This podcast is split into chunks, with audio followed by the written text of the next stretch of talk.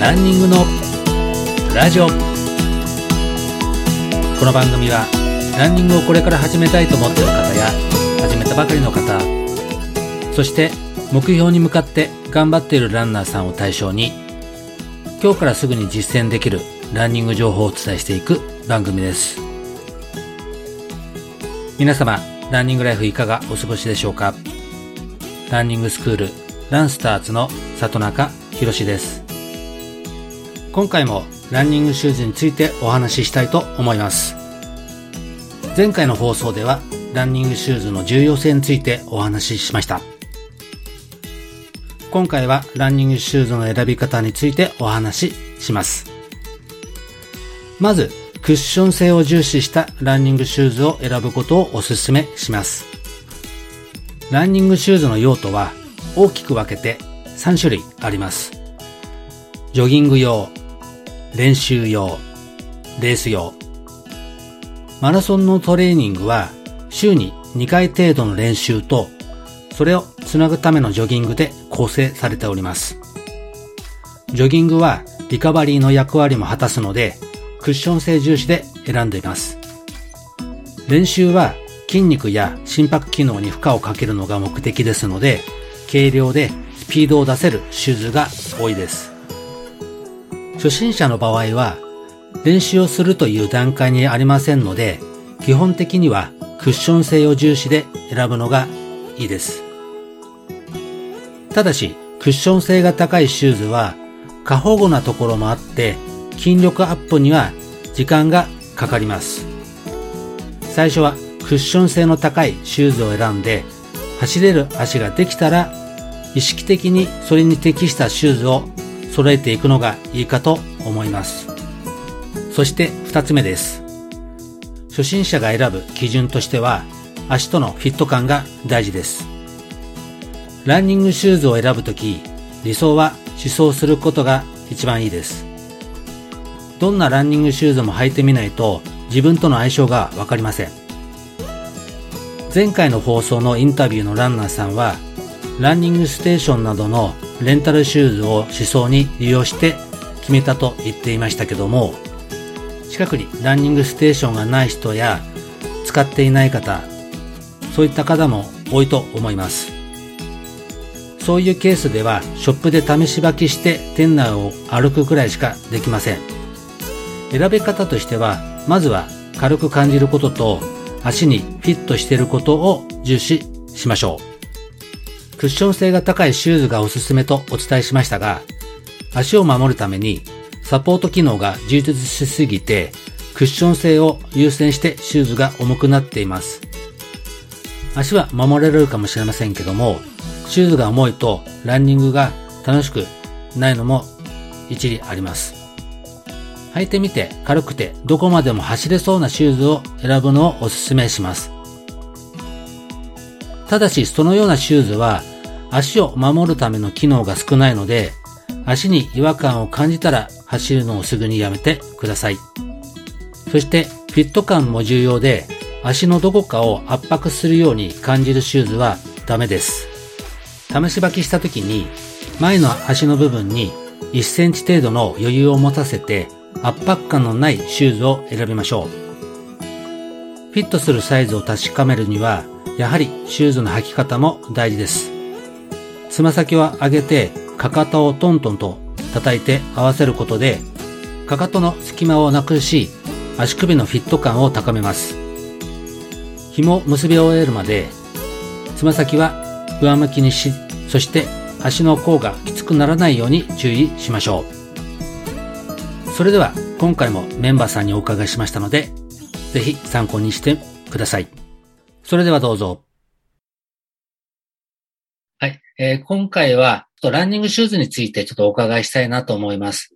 と、あの、今履いてるですね、えー、ランニングシューズの、あの、何か選んだ理由あればちょっと教えていただきたいんですけども。はい。距離によって、ロードの時は距離によって履き分けているっていうのはあります。ああ。はい。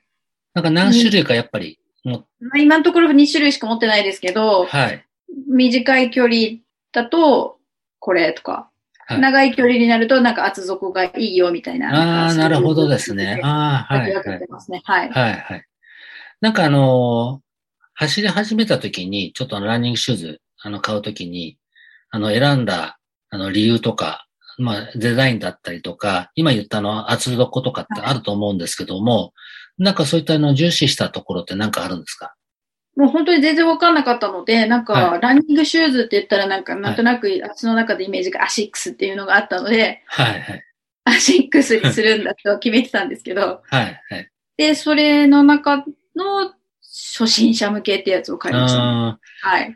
その時になんか店員さんかなんかにいろいろ聞いて、はいい。ろいろ入ったりとかししてたと思うんですけども、はい。あの、やっぱりしっくり来るとか来ないとかってやっぱありましたか？そういった時って。あーありましたね。やっぱり足幅が広いので、うん狭い靴は合わなかったし、はい。っていうのはありますかね。あと、クッション性とかもよくわかんないくせにこのクッション性がとか言った覚えはあります。ああ、あの、やっぱりお店で履いて、あの、ただあの、走ってないからちょっとわかんないと思うんですけども、そうです、やっぱり、うん、あの、やっぱりお店だけで、こう、これだっていうふうに決めた理由とかってなんか、やっぱり、最初はもう本当に言われたからそれを買ったって感じです。はい。はい。その後はどうでしたか？でも。その後は、今ナイキを履いてるのは、はい速い人たちが履いてて、あ自分も履いたら速くなるかもと思って あ、あ履きました。あ。でも結局履きやすいし、軽いし、はい、はい、はい。走りやすいので、はい今ずっと履いてます、ね。あ長距離用は厚底をを重視にはい。わかりました。はい。どうもありがとうございました。りがとうございます。初めてランニングシューズを購入する人は、まず足を入れてみて、走りやすそうだと感じたシューズを選びましょう。その時に足を部分的にでも圧迫するように感じた場合には、長い距離を走る時に痛みになる可能性があります。フィット感が高くストレスのないシューズを選びましょう。走りを楽しむためには、軽いシューズがおすすめです。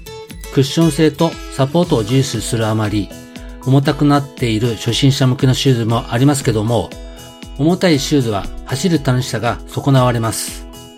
何足か履き比べてみて、軽くて走り出したくなるシューズをおすすめします。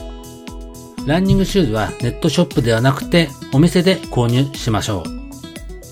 おすすめなのが 3D 足型計測器のあるショップをおすすめします。まずは自分の足がどういう形をしているのか、どういう癖があるのかというのを計測してみた方が一番いいかなと思います。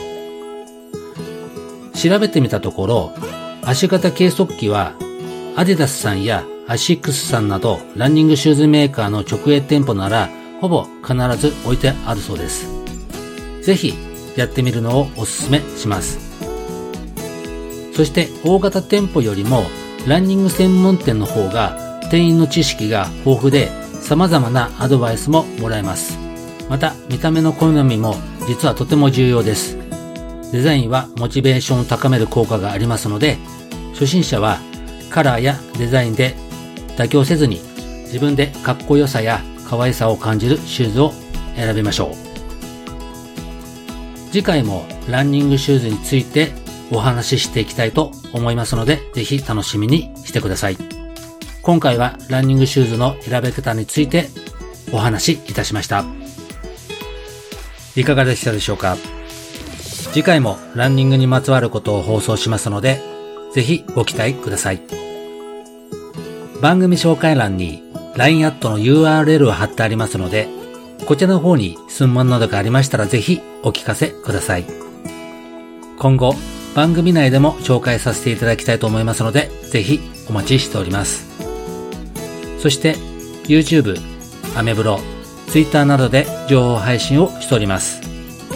こちらの方も URL を貼ってありますので、ぜひ参考にしてみてください。スタンド FM で毎週土曜日8時30分からライブ配信をしております。こちらの方もご参加皆様お待ちしております。